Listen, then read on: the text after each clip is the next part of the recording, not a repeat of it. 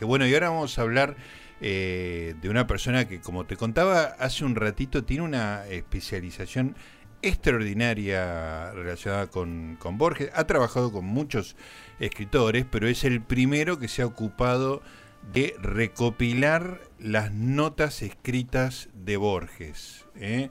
Eh, por, por, supuesto, un, un escritor en la era no digital escribiendo, como siguen escribiendo muchos escritores, ¿eh? como amigos nuestros que son escritores que escriben en cuadernos Gloria. Bueno, este y, Borges además en algún momento dejó de, hacer anotaciones y de escribir por, por, el problema de la ceguera, digamos, y dictaba. Pero durante mucho tiempo escribía en papel y en cuadernos y hacía anotaciones tachadas. Bueno, todo el proceso de creación de uno de los de las producciones de Borges tiene como una, una historia escrita, digamos, ¿no? que uno puede ir este, develando. Y mm, Daniel Balderston ha logrado, bueno, de la nada, construir una especie de base de datos de las cosas escritas por Borges más allá de las cosas que Borges escribía. Bueno, que lo explique él, que lo va a hacer mucho mejor. Daniel, buenas noches. Gustavo Noriga lo saluda. ¿Cómo le va? Muy bien, gracias. Saludos del Uruguay, de la costa. Está en Uruguay en este momento. Sí, sí. Bueno, espero que, disfrute de ese país tan, tan lindo, amigo nuestro, y también muy amigo de, de, Borges. Cuéntenos, eh, Daniel, cómo es entonces el trabajo que usted ha hecho con, con Borges. Tenemos en nuestras manos eh, Lo Marginal es lo más bello, Borges en sus manuscritos de eh, Eudeva, también tenemos el libro de, de Editorial Ampersand, donde usted ahí se ve con todo su esplendor esas ediciones extraordinarias de Ampersand que son muy ilustradas y donde se ven todas las, la, bueno, buena parte de lo que usted ha recogido. Cuéntenos cómo, qué es lo que usted ha hecho con estas cosas. Bueno, ah, ya había estado trabajando mucho sobre Borges desde mi tesis doctoral que defendía en el 81 y que salió en Sudamericana en el 85. Eh, tengo toda una serie de libros, pero no ah, sobre la génesis de la escritura. Eh, pero por otro lado, eh, comencé a entrenarme en la crítica genética desde la, ah, el primer artículo que escribí ah, sobre las notas de pie de página del beso de la mujer araña de Puig en el eh, eso lo escribí en el 96 y después estuve trabajando mucho con los originales de Onetti eh, para una edición de archivos que salió en el 2009, pero trabajé uh, del 97 hasta el 2004 básicamente. Ah, y luego también unos trabajos genéticos sobre Saer y Silvino Campo. Entonces, cuando se me prendió una, una lucecita como en el 2009 ah, que podría tratar de hacer algo semejante sobre Borges, cuyo archivo está muy uh, disperso. Disperso, claro. Eh, entonces, lo primero que comencé a hacer ah, fue tratar de reunir imágenes de libros, pero también de la red y de Ah, ah, de, cosas que me mandaban los colegas y ah, eventualmente los coleccionistas y los anticuarios.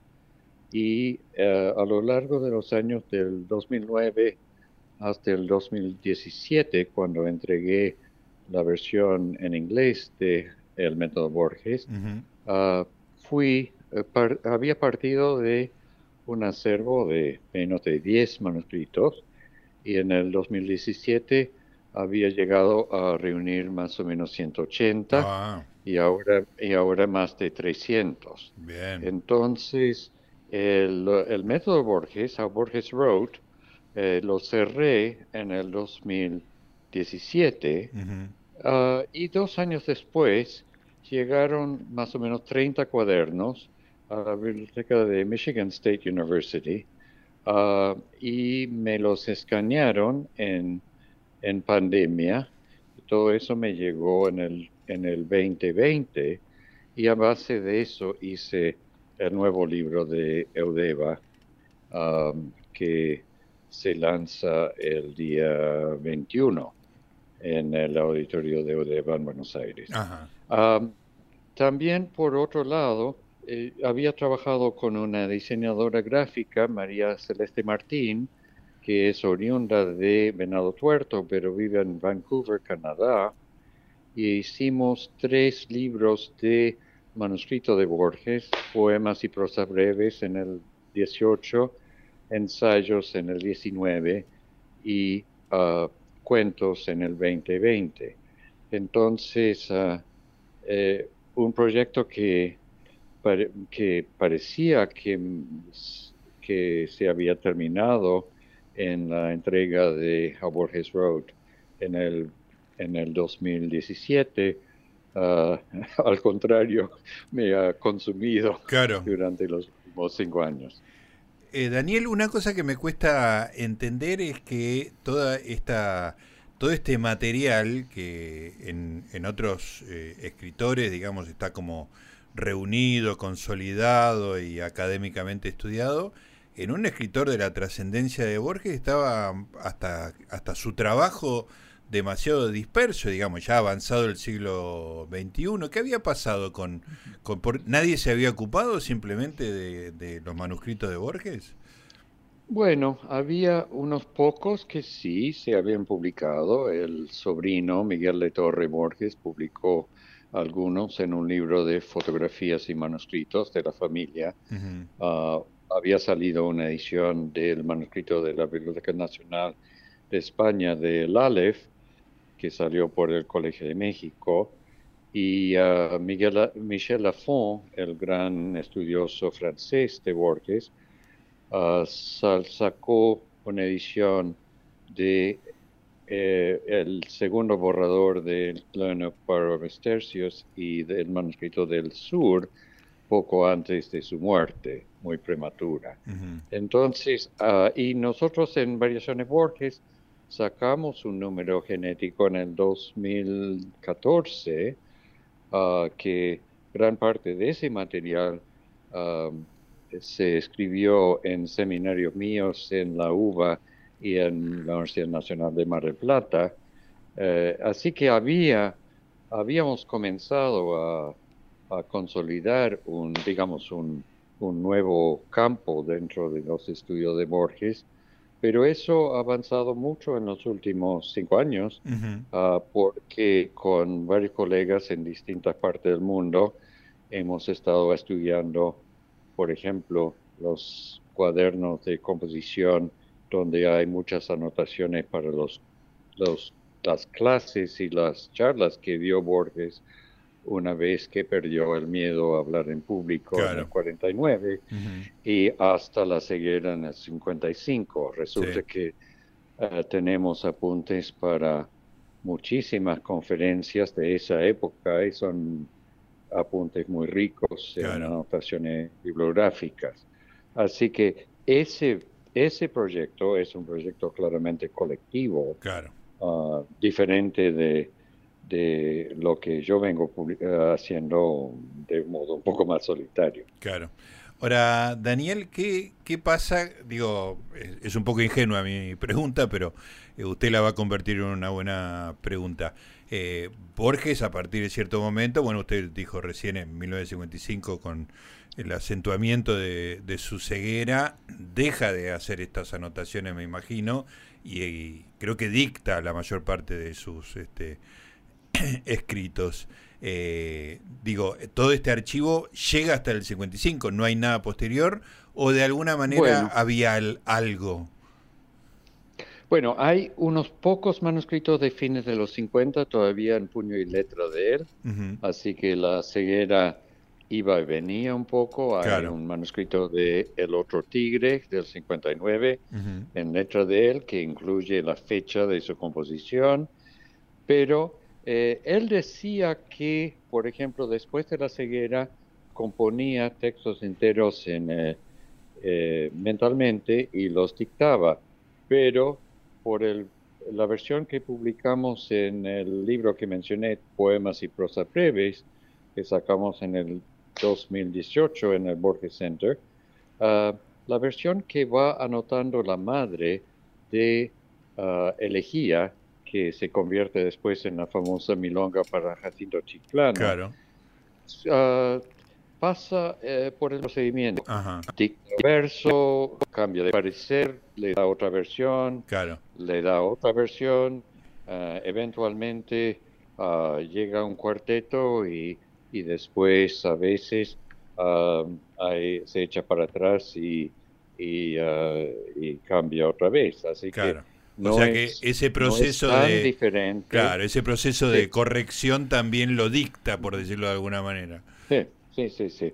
Uh, ahora puede ser que ese poema sea excepcional, pero porque quedan pocos manuscritos de lo dictado uh -huh. uh, en letras de otros, o por lo menos Claro. no han aparecido todavía. Claro. Eh, eh, entonces ese es un campo un poco sin explorar, pero Claro. mi, mi impresión es que seguía más o menos con el mismo procedimiento ah, y que no estaba ah, eh, diciendo, explicando todo lo que, que estaba pasando cuando decía que componía sonetos enteros en Claro. la cabeza y los daba. Ahora, Daniel, ¿se puede eh, hacer una descripción simple de ese método Borges o cada una de las intervenciones, digo, arman un sistema si- más o menos este, coherente y permanente en el tiempo, ese tipo de correcciones, o, o es muy disperso?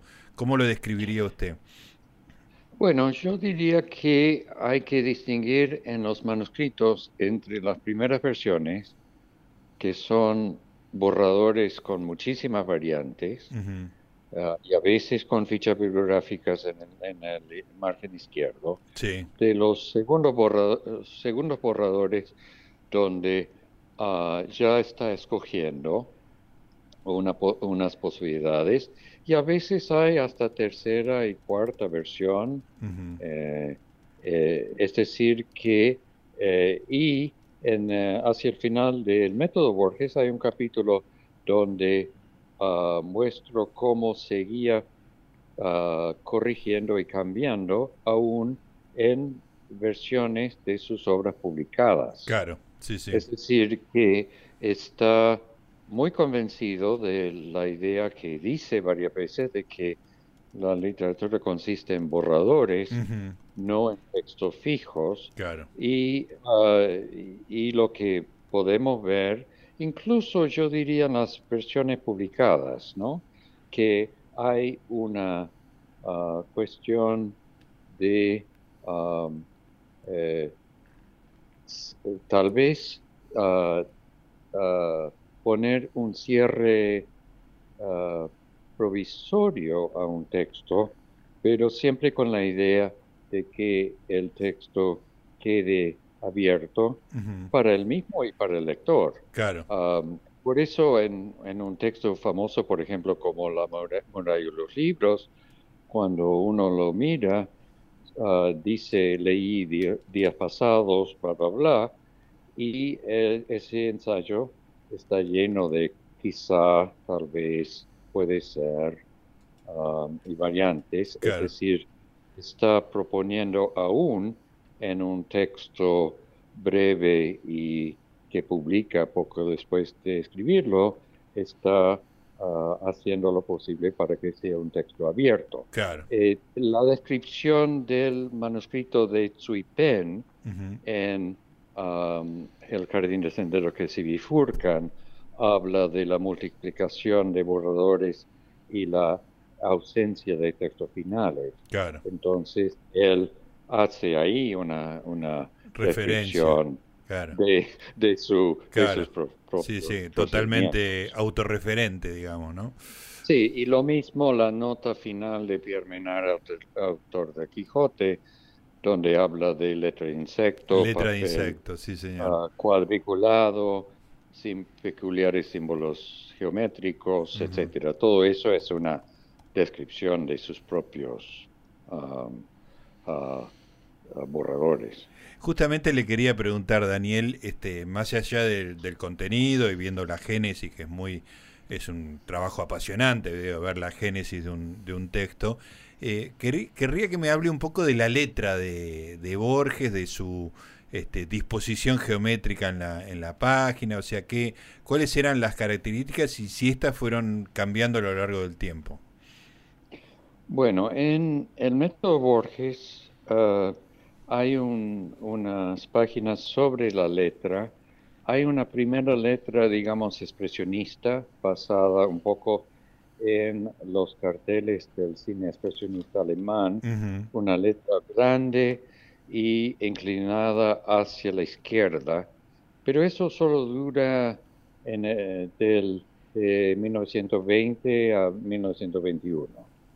Después, del 22 hasta el final, ah, hay dos letras dominantes hasta el 55. La, la que se suele llamar la letra insecto, donde en un solo renglón puede caber dos o tres veces más ah, caracteres de los que suelen aparecer en un renglón normal de cualquier otro ser humano. Y uh, una letra bastante más grande que usa para las segundas versiones o las terceras, que son las que manda la redacción de revistas y periódicos. Es decir, que hace un esfuerzo de agrandar un poco su, letra y de hacerla más legible para las segundas, para las versiones que va a entregar. La, otra característica extraña eh, es que por, por su falta de escolaridad en la Argentina, sí. o un breve paso por una una escuela en la calle Tames ah, y después estudios en Ginebra que nunca terminó. Eh, eh, siempre escribe, salvo la firma, eh, en letras ah, separadas, no en cursiva. No cursiva, sino en, letra imprenta. sí, y, y eso es muy poco frecuente en su época. Incluso sus padres tienen uh, cursiva grande y, eh, elegante que él uh, no tiene. Porque, Impresionante. según me han contado, eso es porque no pasó por esa cuestión en las escuelas argentinas de la época de, de tener una buena caligrafía Ah, que era tan importante. claro, se le prestaba mucha atención. Él nunca, nunca llegó a, tener eso. Claro, porque ah, ese es muy irónico que digamos que una de las características sea por poco escolarizado, ¿no? Siendo un, escritor... Muy poco escolarizado. Eh, cuando estudia cuatro años en el Colegio Calvin Ginebra, nunca se presenta para los exámenes finales. No, no es ni siquiera bachiller. Claro, o ah, sea, nunca para Lo, ah, lo que implica la, ah, la, falta de importancia de los títulos, parece, ¿no? Sí, sí, bueno, eh, agradece después de en los 50 cuando le dan un doctorado honoris causa y agradece porque es el primer título. Claro, claro, recién ahí tiene un título oficial. Eh, Daniel, y el, el, hecho de su ceguera le cambia la, bueno, antes de, digamos, de quedar ciego, obviamente, pero a medida que avanza su dificultad visual, ¿cambia la letra de él? Ah, bueno, cuando se cansa, la letra se hace más grande. Eso se ve, por ejemplo, en el manuscrito sobre Flaubert, que publicamos en ensayos en el 19.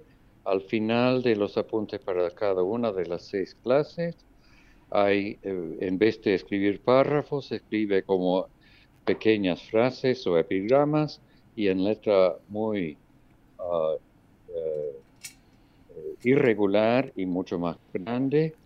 Ah, y en algunos manuscritos ah, y cuadernos de esa época, al principio de los 50, cuando todavía veía, a veces en medio de un texto le pide a la madre que siga y y, le dicta ah, lo que pensaba escribir cuando se cansa. Eh, es decir, que esa práctica comienza antes de la ceguera. Claro.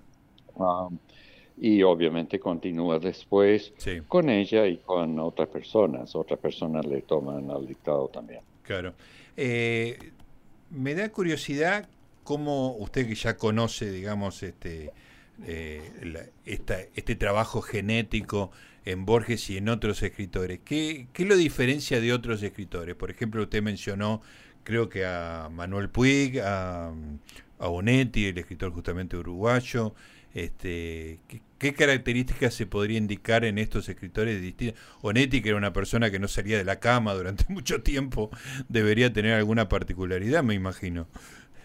Sí, pero Onetti igual hacía como planes y hay, hay borradores que se convierten después en poco a poco en los textos. Hay un borrador que hemos estudiado en un grupo de que es a la vez un borrador de cadáveres y de para una tumba sin nombre, es decir, que desprende un texto del otro en el proceso no de, del primer manuscrito, sino después. Uh, Puig y Saer, ah, para mencionar ah, a dos, hacen muchísimo trabajo preparatorio. Mm. Borges, en cambio, agarra eh, eh, la, el lapicero, la lapicera y, ah, y una hoja y comienza a escribir. Y ah, duda y pone alternativas y cambia de nuevo y a veces hasta corta la hoja ah, para hacer desaparecer sus eh, indecisiones y continúa y copia y, y sigue. Es decir, que uh, las primeras versiones uh, las escribe sin planes anteriores. Claro. Eso es muy diferente de los otros escritores que hemos mencionado. Claro, también uh, supongo que influirá el hecho de que eran novelistas, ¿no? Que los textos de Borges siempre son textos breves en todos los casos y eso le daba más posibilidad de ir buscando en el camino, ¿no? A diferencia de un novelista que supongo que tiene que tener una arquitectura previa pensada, ¿no? Estoy improvisando, no sé si, digo estoy sí, por ejemplo, Juan José Saer eh, hace listas de cosas, hace mapas, hace listas de sus personajes, propone varias alternativas, pero una vez que se lanza a escribir una novela, escribe casi sin tachar. Eso lo ha estudiado mucho Julio Premat. Sí. Ah, en uh, París, eh, en, las, uh, en el libro eh, y en las ediciones de los papeles de trabajo. Uh, y también en la edición de archivos de Glosa y el Entenado.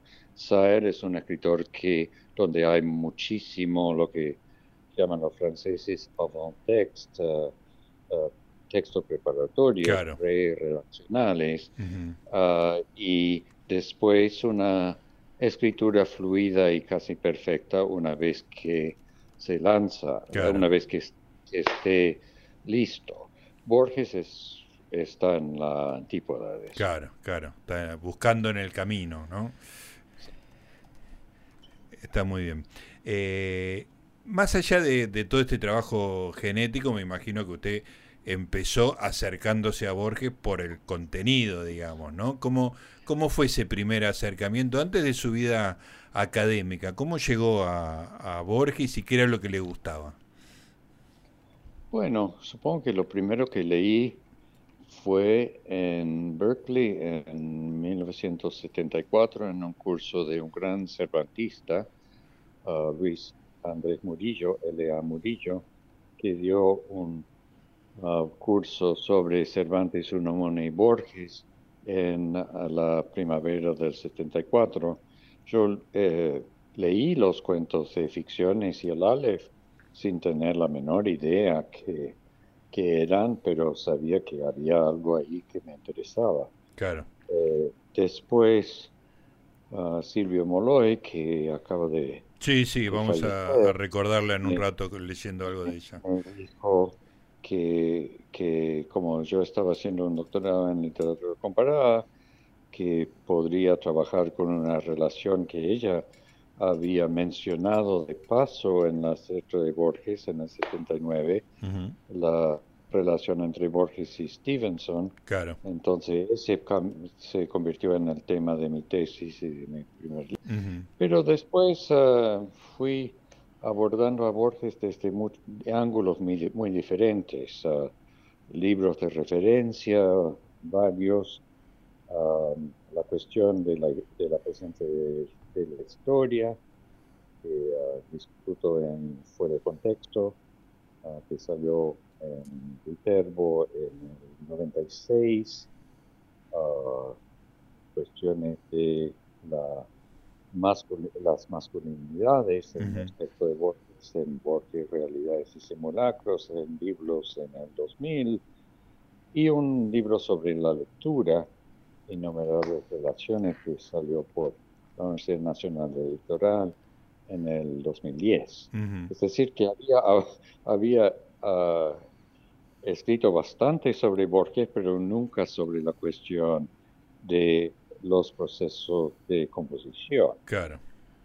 Cuando comencé, cuando comencé a juntar los materiales o imágenes de materiales desparramados, uh es que eh, apenas en ese momento pude comenzar a trabajar eso de forma sistemática. Ahora, el nuevo libro de Udeva, sí. casi todos son eh, ensayos post la llegada de los nuevos cuadernos a Michigan State en el 2020. Con, todo el material nuevo. Sí, pero ya tenía un método de trabajar eh, mío para abordar esos materiales.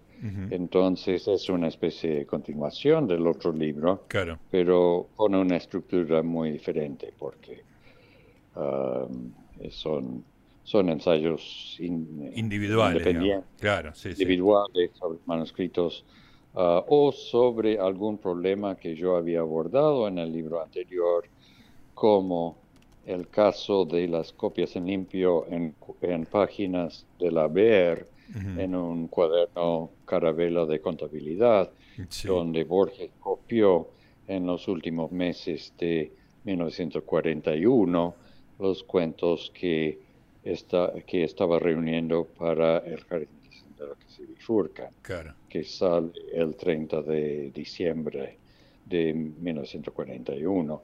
Esas, es, eh, he visto algunas de esas hojas, son maravillosas porque la, la página del uh, haber tiene las versiones más o menos definitivas y las páginas del, del deber están en blanco.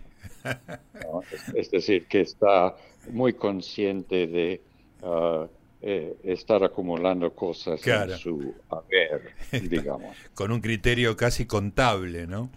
Sí, sí, sí, es muy, es muy cómico. Y saca las hojas, son hojas que tienen números impresos, claro. uno, dos, tres, del cuaderno, y no, los, no las usa en el orden del cuaderno, es decir, que las iba uh, uh, cortando del cuaderno para los diferentes cuentos que están en ese libro. Claro. Uh, eh, eh, y eh, uno de los ensayos en Lo Marginal es lo más bello, es una reconstrucción de lo que tiene que haber sido ese cuaderno. Qué bueno.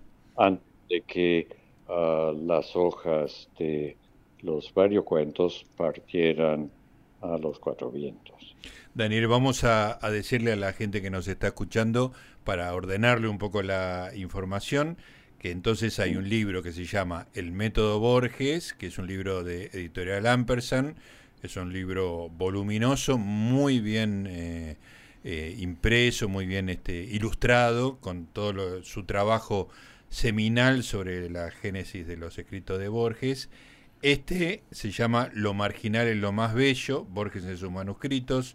Es posterior, sale ahora, está, yo tengo una copia en un archivo digital nada más, no está todavía el libro físico para que me lo mandaran. Eh, y, son lo, material usado después de que, que le llegaran posteriormente. Y me da curiosidad el título, Daniel, lo marginal es lo más bello, es una muy linda frase. ¿De dónde viene? Viene de un ensayo de 1921 de Borges ah, que se llama Crítica del Paisaje. Ah, es una especie de epigrama misterioso ahí Lo había citado de varias veces desde uh, el libro sobre Borges y Stevenson al principio de mi carrera. De hecho, en el Congreso Borges Lector en la Biblioteca Nacional en el 2010, uh, Gonzalo Aguilar me dijo en la conversación pública que yo venía citando eso desde el principio.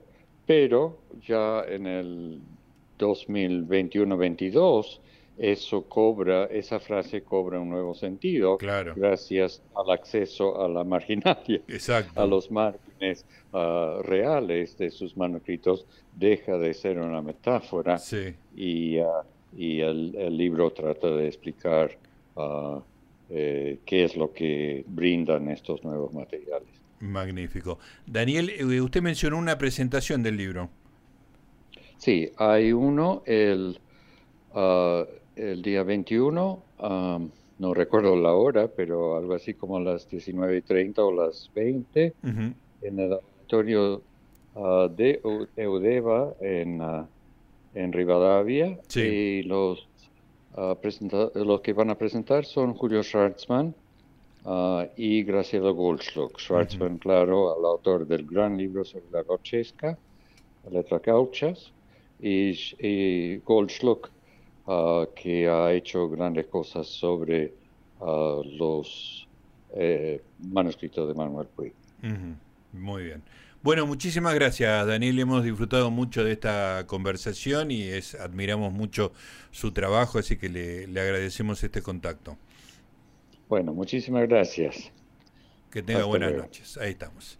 El señor Daniel Balderston desde Uruguay, un experto en los márgenes de Borges, en las anotaciones extraordinarias.